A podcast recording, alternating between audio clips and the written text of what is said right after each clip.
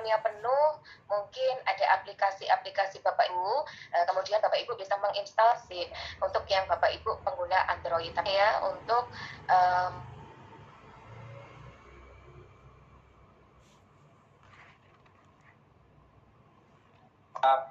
suaranya hilang.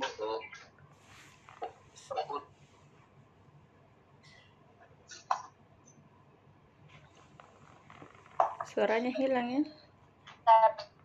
Saya kelempar ya. Sinyalnya jelek ya.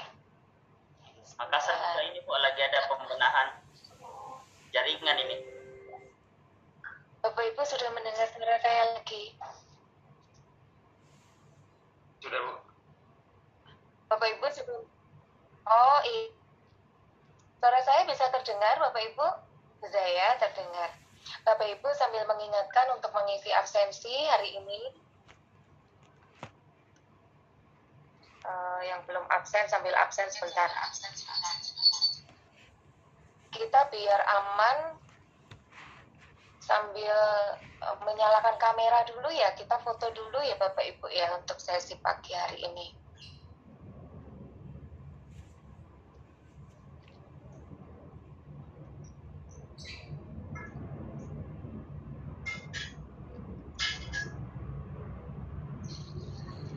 Recording in progress. Kita nyalakan kamera dulu sebentar ya Bapak Ibu. Di tempat saya itu, jadi Bapak Ibu itu kameranya jadi kayak cuman hitam gitu. Mungkin sinyal saya yang jelek. Ibu mana Chan? Pakai masker. Ibu siapa mana, ya hari ini yang meng-capture minta tolong karena di laptop saya hitam semua, Bapak Ibu. Ya, Ibu Wana, jangan pakai masker dulu, biar terlihat narasumber kece kita. Ini sudah semua, sudah menyala semua ya? Sudah Bapak Ibu? Bantu ini Bu. Oke, kita foto ya. Siapa yang men-capture Pak Andi ya? Mas. Saya bantu Pak Andi yang meng-capture pagi ini. Oke, iya. Boleh. Laptop saya semua hitam nih. Kalau di sekolah. Boleh di stop dulu share screen-nya, Pak, karena ya. Oke. 1, 2, 3, 4. Berapa kali Bu? 3, 2, 1. Oke, stop. Saya Bapak Ibu, dasar kita ini foto. Baik Bapak Ibu semuanya, apakah masih ada kendala atau ada yang belum menginstal platform Merdeka Mengajar di handphonenya? Alhamdulillah sudah. Kalau saya alhamdulillah sudah Bu. Alhamdulillah ya semuanya sudah. Oke, sip, mantap. Oke, next slide Pak Andi. Ini saya digigiti nyamuk, saya di taman ini. Jendol.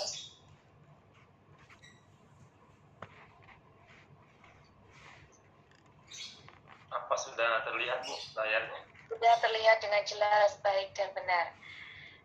Bapak Ibu ini yang kiranya Bapak Ibu sudah paham, mohon izin via skip ya Bapak Ibu ya. Nanti yang terpenting adalah pesertanya Bapak Ibu, karena Bapak Ibu kan nanti narasumber. Jadi hal-hal yang banyak ditanyakan oleh peserta, Bapak Ibu bisa jawabnya. Seperti tadi yang pertama, apa bedanya dengan rumah belajar yang dimiliki oleh Kemendikbud ataupun platform lainnya yang dimiliki oleh Kemendikbud. Nanti Bapak Ibu kata kuncinya hanya satu, platform Merdeka Mengajar dikhususkan untuk konten-konten dari kurikulum Merdeka ya Bapak Ibu. Nah kemudian platform Merdeka Mengajar ini resmi diluncurkan pada saat Mas Menteri juga meluncurkan Merdeka Belajar pada episode ke-15 terkait kurikulum Merdeka.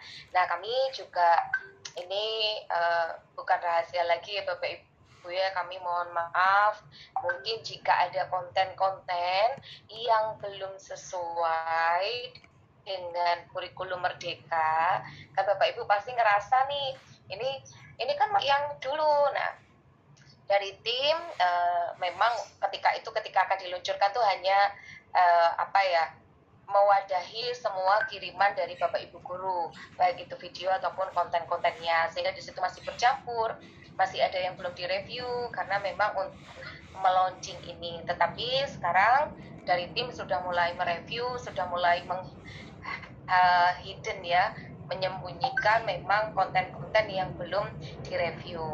Oke, next slide.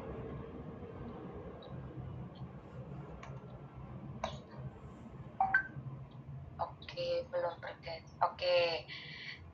Jadi di sini Bapak Ibu, kalau banyak yang bertanya terkait implementasi kurikulum Merdeka, kok kami sekolahnya kan sudah mengimplementasikan kurikulum Merdeka secara mandiri, kok nggak dapat pelatihan dari pusat, kok nggak dapat pendampingan, dan seterusnya. Disampaikan saja ya Bapak Ibu bahwa dari awal ketika mereka mendaftar sekolahnya sebagai pengimplementasi kurikulum Merdeka, mereka sudah komitmen untuk menyiapkan segala sesuatunya sendiri, baik itu buku, pelatihannya, ataupun kepala sekolah, guru untuk bisa belajar secara mandiri dan juga mengajar. Kenapa di sini ada kata mengajarnya? Karena nanti dari konten video ini interaktifnya kan bisa digunakan untuk mengajar, termasuk dalam asesmennya. Bapak Ibu, sekali lagi kami sampaikan, Bapak Ibu kan narasumber ya, jadi nanti kalau ada peserta yang kemudian mohon maaf sekali memberikan masukan, kok ini kontennya jelek banget ya, kok menunya masih sangat sederhana, tampilannya kok sederhana, ini asesmennya saya sudah mencoba. Misalkan Bapak Ibu ketemu peserta yang seperti itu, asesmennya saya sudah pernah coba tapi kok merepotkan, kemudian kami sudah login dengan belajar.id kok masih. Meskipun nanti Bapak Ibu menjadi tim dari Kemendikbud, tidak usah merasa tersinggung atau marah ya Bapak Ibu, karena memang dari platform ini masih kami akui masih banyak sekali kekurangan, sehingga justru ketika ada peserta nanti yang memberikan masukan, kritik itu mohon dengan sangat Bapak Ibu berkenan mencatat. Sebentar ada teman-teman. Bapak Ibu berkenan mencatat, kemudian setelah mencatatnya, masukan-masukan itu nanti bisa di-share di grup ya Bapak Ibu. Insya Allah kalau Bapak Ibu masih berkenan, dia akan mendampingi Bapak Ibu sampai kapanpun. Jadi kalau ada kendala-kendala Bapak Ibu dalam ketika Bapak Ibu menyampaikan materi ke para peserta, nanti Bapak Ibu kita bisa sharing di grup kita. Nah, kalau misalkan, mohon maaf nih, Bapak Ibu sudah tidak berkenan, Bu, saya sudah terlalu banyak grup, saya mau live dari grup, boleh silakan dan diperkenankan Bapak Ibu, monggo saja. Nah, tapi Bapak Ibu nanti bisa melaporkan di sini ada platformnya helpdesk untuk melaporkan ya Bapak Ibu. Jadi di sini ada menu esensinya adalah mengajar, belajar, dan juga berkarya. Karya-karya pun nanti yang diunggah juga jangan, nanti disampaikan kepada para peserta ya Bapak Ibu, bahwa karya-karya yang ada di sini bukanlah sebuah kitab suci yang harus diperdomani, meskipun ini miliknya Kemendikbud. Tetapi ini hanya sebagai referensi, boleh digunakan, boleh tidak. Ketika itu rasanya, kok kayaknya ini salah konsep ya, salah teori ya, kok salah pemaknaan ya, maka ya jangan digunakan ya Bapak Ibu. Nah, seperti itu. Jadi namanya saja juga berkarya bersama. Jadi nanti kalau ada peserta yang menyampaikan seperti itu, Bapak Ibu biasanya, ini sudah dari Kemendikbud, ini sudah, jangan dikutak-kutik, kau nurut saja ini. Nah, tidak ya Bapak Ibu, jadi malah justru kita sangat senang sekali kalau ada masukan-masukan dari para peserta, dari guru, ataupun dari nanti sekolah-sekolah yang menjadi dampingan Bapak Ibu semua ketika implementasi kurikulum Merdeka ataupun dalam optimalisasi platform Merdeka Mengajar. Next slide.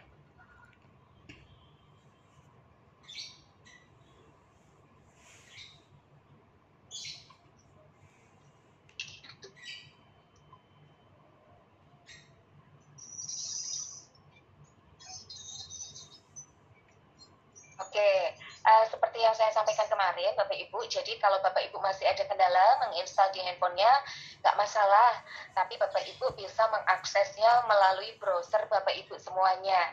Jadi browser itu kalau di handphone ada Google, ataupun Chrome, ataupun Mozilla, dan seterusnya ya Bapak Ibu, ataupun Bapak Ibu juga masih bisa mengakses melalui laptop Bapak Ibu semuanya. Jadi jangan berkecil hati ketika handphonenya Bapak Ibu ternyata tidak bisa terinstall platform Merdeka Mengajar. Ini adalah alamatnya ya Bapak Ibu di http:/guru.kemdikbud.go.id. Next slide.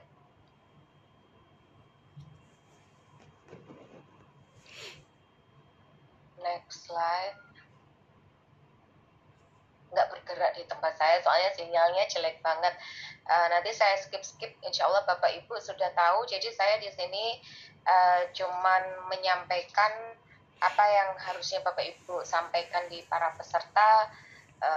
Ketika seperti kemarin ya Bapak Ibu, Fia mengingatkan kembali kalau ada peserta yang kemudian teriak, "Ibu tidak bisa ini terinstall di handphone saya," maka dipastikan dulu handphonenya apakah Android, apakah iPhone.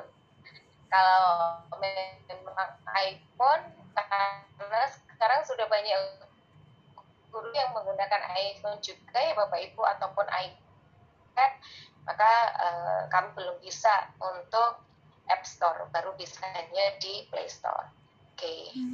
Sebentar, karena next slide-nya nggak bergerak, biar cepat ya Bapak Ibu.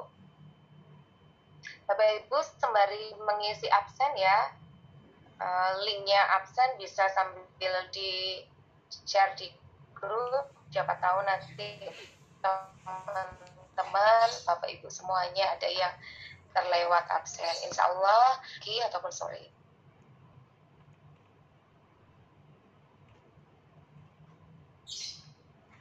Tetap belum bergerak Pak Andi. Oke. Bapak Ibu sudah tahu semua ya, ini ya menu-menunya di platform Merdeka Mengajar. Kemarin itu ada seperti ini Bapak Ibu, jadi besok biar Bapak Ibu siap ya dengan kritikan dari para peserta.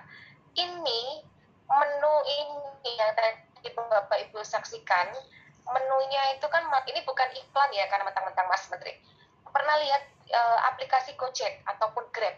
Pernah nggak di handphonenya Bapak Ibu? Kalau misalnya diundang ke Jakarta, Bapak Ibu naik Grab atau Gojek, menunya kan sangat terapi sekali ya Bapak Ibu, dengan lengkap, beraneka ragam, warna-warnanya juga eye-catching gitu ya. Ada yang bilang, "Lah ini masa setelah Kemendikbud kok tampilannya seperti ini? Kalangan kok menghina Kemendikbud." Tidak Bapak Ibu, karena memang kemarin dari tim Waktir memberikan keterangan layout ini atau template ini, tampilan ini didesain karena sudah berdasarkan hasil survei Bapak Ibu. Jadi Bapak Ibu yang baru pertama kali mengenal platform di Android-nya, biar mereka tidak terlalu ruwet dengan banyak menu, dengan tampilan yang warna-warni. Nah, sehingga dibuatlah memang sangat-sangat sederhana sekali, dengan harapan hal tersebut agar mudah dipelajari oleh guru dari berbagai kalangan usia. Karena kalau bagi is okay, tapi bagi Bapak Ibu yang mau pensiun mungkin kan agak kesusahan ya untuk bisa menggunakan platform ini. Jadi Bapak Ibu nanti kalau ada pertanyaan seperti itu bisa dijelaskan kepada para peserta. Dan mohon maaf, memang di sini menu searchingnya belum ada ya Bapak Ibu. Jadi harusnya di situ kan ada menu searching khusus ya, misalnya tentang kalau kita berbicara IPAS ya, dan IPS itu kan banyak sekali materinya. Tapi kalau langsung spesifik di searchingnya tuh ada misalnya tata surya, itu kan akan lebih memudahkan. Tetapi kemarin kami juga sudah memberikan masukan ke tim warteg agar ini juga bisa dikembangkan lagi untuk ditambahkan menu searchingnya. Seperti itu ya Bapak Ibu. Jadi justru ini kalau nanti Bapak Ibu berkenan, Bu Fia, ini saya sudah coba. Ini kan harusnya ada ininya, Bu Fia. Harusnya ada ininya, Bu Fia. Itu malah senang sekali kami. Nanti akan kami sampaikan ke tim warteg. Artinya Bapak Ibu ikut berkontribusi dalam mendesain atau mengembangkan platform Merdeka Mengajar ini. Oke. Di sini juga ada SSO murid ya Bapak Ibu di menunya. Insya Allah Bapak Ibu sudah kenal semua. Kalaupun belum kenal, nggak apa-apa, nanti dikutik-kutik bareng-bareng ya Bapak Ibu. Jadi Bapak Ibu kami ingatkan sekali lagi, kami dari Kemendikbud memberikan akun belajar.id itu sudah ada trackingnya Bapak Ibu. Jadi akun belajar.id itu jangan hanya diaktifasi saja, tetapi juga digunakan untuk mengakses hal-hal positif dan edukatif. Jadi namanya SSO, single submission ya, itu semua sekarang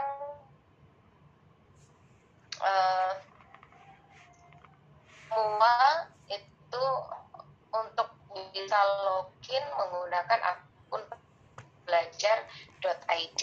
Jadi bagi Bapak Ibu yang akun belajar.id-nya cuma dibiarin aja, dan nanti akan ketahuan, oh namanya ini nih, nggak pernah dari sistem yang ada di pusat ya Bapak Ibu, karena semua akun belajar.id Bapak Ibu itu sudah terdaftar yang ada di akun Dapodik dan juga SIM PKB-nya Bapak Ibu semuanya. Jadi ini bukan menakut-nakuti.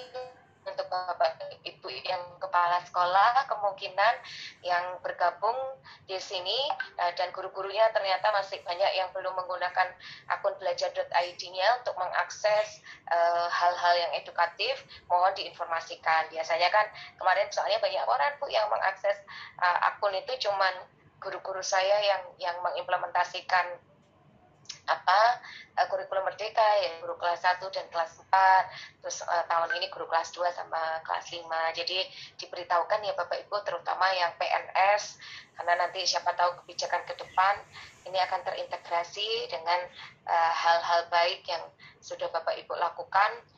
Nah ini Bapak Ibu punya bekal bahwa telah mengakses hal-hal baik. Oke, share screen-nya berhenti ya Bapak Ibu ya, sinyal saya jelek banget ini. Pak Andi terlemparkah? Pak Andi ada. Oh Makassar juga jelek ya. Sini juga jelek ini, kebetulan di sini mendung. Bapak Ibu monggo. Kalaupun ada yang kemarin kan saya share beberapa video di WhatsApp ya Bapak Ibu, di grup, nggak tahu Bapak Ibu sudah sempat menengok sedikit atau belum, dan mohon maaf, sengaja saya sampaikan video-video yang dari luar negeri, biar Bapak Ibu itu terinspirasi dan itu murni dari Bapak Ibu. Kalau Pia nanti share dari video-video yang dalam negeri, terutama yang sudah mengimplementasikan kurikulum merdeka, nanti kecenderungan secara psikologis itu 60% akan menirunya hampir sama seperti itu. Nah Bapak Ibu, bagi Bapak Ibu nanti yang akan membuat video betul-betul baru, misalkan mohon tidak menggunakan masker ya Bapak Ibu, agar wajah seperti itu. Jadi karena sudah ada pelonggaran pemakaian masker, tidak apa-apa ya Bapak Ibu, meskipun nanti Bapak Ibu dalam take video tidak menggunakan masker.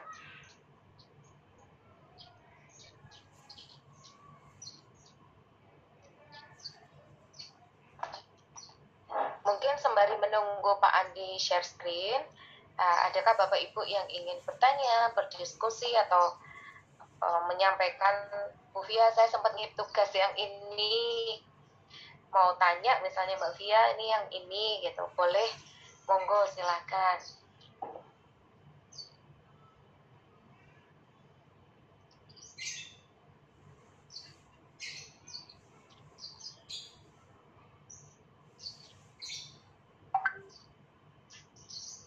Ya Mbak Yunus.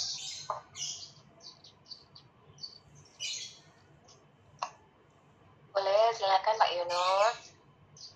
Assalamualaikum warahmatullahi wabarakatuh. Waalaikumsalam. Terima kasih atas kesempatan yang diberikan kepada saya. Ya, waalaikumsalam. Lama betul jaringan ya.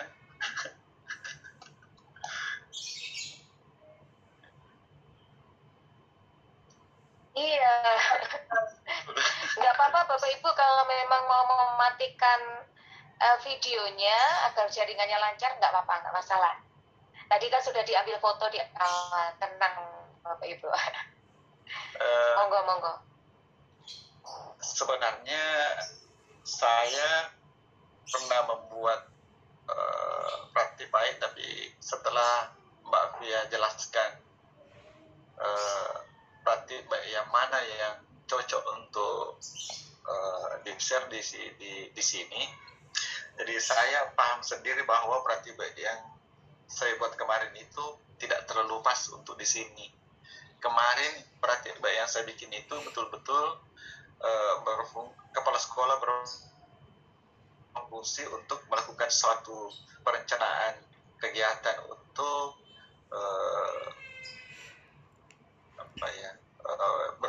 berdasarkan temuan dari supervisi, maka didapatkanlah bahwa banyak guru yang belum terlalu mahir dalam penggunaan IT, maka direncanakanlah oleh kepala sekolah untuk melakukan pelatihan dengan model tutor sejawat, tapi tidak sampai ke dalam kelas, walaupun memang ada terakhir-terakhir itu ada guru yang ditampilkan mereka puas dengan siswa, tapi tidak ada bukti di video bahwa mereka sudah menerapkan di kelas. Namun demikian, saya sudah mencoba hari ini juga, saya sudah kirimkan teman di sekolah untuk melakukan hal yang saya maksud berdasarkan apa yang saya tangkap dari Mbak Fia. Saya mencoba, karena guru saya sudah pernah curhat ke saya bahwa saya sudah mengajarkan, Pak, bagaimana siswa mampu membuat kata sederhana, kemudian membacanya, kemudian menulisnya. Namun di dalam kelas saya ini masih banyak siswa yang terkendala dalam persoalan itu. Jadi berdasarkan diskusi kami dengan guru kelas 1 tersebut, kami mencoba memecahkan masalah ini dengan cara satu. Karena guru yang bersangkutan juga menjelaskan bagaimana cara mengajarnya, maka saya sebagai kepala sekolah berasumsi sementara bahwa kemungkinan guru ini terlalu banyak monopoli pembelajaran, karena yang bersangkutan menjelaskan ke saya bahwa mereka menjelaskan di papan tulis, kemudian siswa secara klasikal memperhatikan apa yang dijelaskan oleh gurunya. Jadi saya mencoba berdasarkan pemahaman saya di Kurikulum Merdeka ini, bagaimana kalau kita coba robah pembelajaran di kelas, guru sebagai fasilitator, kemudian siswa kita jadikan sebagai pusat, artinya pembelajaran terpusat kepada siswa. Jadi kami mencoba, yang kedua kami mencoba menggunakan alat peraga sederhana sekali, yaitu kami tadi malam kami coba print kartu-kartu huruf. Kartu huruf ini belum ada huruf besarnya, huruf kecil semua, karena di kelas kami terdapat 28 siswa, jadi kami mencoba untuk mengelompokkan menjadi 4 kelompok saja. Kemudian kami mencoba juga merubah suasana pembelajarannya, karena di sekolah kami kebetulan baru-baru buat gazebo 4, jadi kami mencoba melakukan, karena kami terinspirasi dari video yang dikirim ya kemarin. Kenapa kita tidak mencoba di luar kelas? Jadi kami mencoba membelajarkan anak kami ini di luar kelas. Dikasih bahwa hari ini Kemudian tugasnya juga dijelaskan seperti yang dilakukan di video kemarin dengan gurunya santai bersama siswanya ngumpul saja di situ. Jadi siswa mengalami hal baru bahwa tadinya semua guru kelas pas satu guru di depan kemudian semua anak menghadap ke guru. Di sini mencoba di luar itu sebentar, gurunya dikerumuni oleh siswanya, kemudian guru menjelaskan tujuan pembelajaran dengan langkah-langkah pembelajaran yang akan dilakukan. Kemudian itu strategi. Kemudian pembelajarannya sebentar, bukan lagi guru yang menyebutkan kata apa yang akan dibuat oleh siswa-siswa sebentar, tetapi di setiap kelompok itu mereka sendiri yang mencoba untuk menyampaikan kata-kata sederhana apa yang mereka akan buat. Kemudian dari kata yang sudah disepakati oleh kelompoknya, mereka mencoba menyusun kata-kata itu dari kartu huruf yang kami bagikan itu minimal satu kelompok itu mendapatkan 5 kelompok kartu huruf, tapi kami ramu menjadi satu tempat bekas namanya tempat makanan bekas. Kemudian anak-anak memilih sebentar dari kata yang disebutkan sendiri, dia mencoba mengambil huruf-huruf di situ kemudian disusun di atas depan di tengah-tengah kelompoknya. Kemudian setelah disusun menjadi satu kata sederhana, mereka bergantian membacanya. Kemudian kalau ibu guru sudah menyatakan bahwa kata ini benar, maka mereka melanjutkan dengan seluruh anggota kelompok menulis kata itu. Setelah ditulis, mereka lagi membacakan. Kemudian antara anggota-anggota kelompok mereka bisa saling mengoreksi hasil pekerjaan teman. Begitulah berlanjut sampai kata-kata berikutnya. Saya mencoba, ternyata betul bisa 120 menit sesuai dengan yang ditugasi itu. Mohon arahannya Mbak Dia dengan teman-teman juga, mohon tanggapannya sebelum kami buat menjadi video yang sempurna. Terima kasih. Baik, terima kasih Pak Yunus, luar biasa sekali ya Bapak Ibu. Semoga keluarga besar kita Sulsel 1 ini tetap selalu menginspirasi, saling memberikan masukan yang terbaik sehingga nanti kita bisa memberikan kontribusi yang terbaik juga untuk sekolah-sekolah yang mengimplementasikan kurikulum merdeka.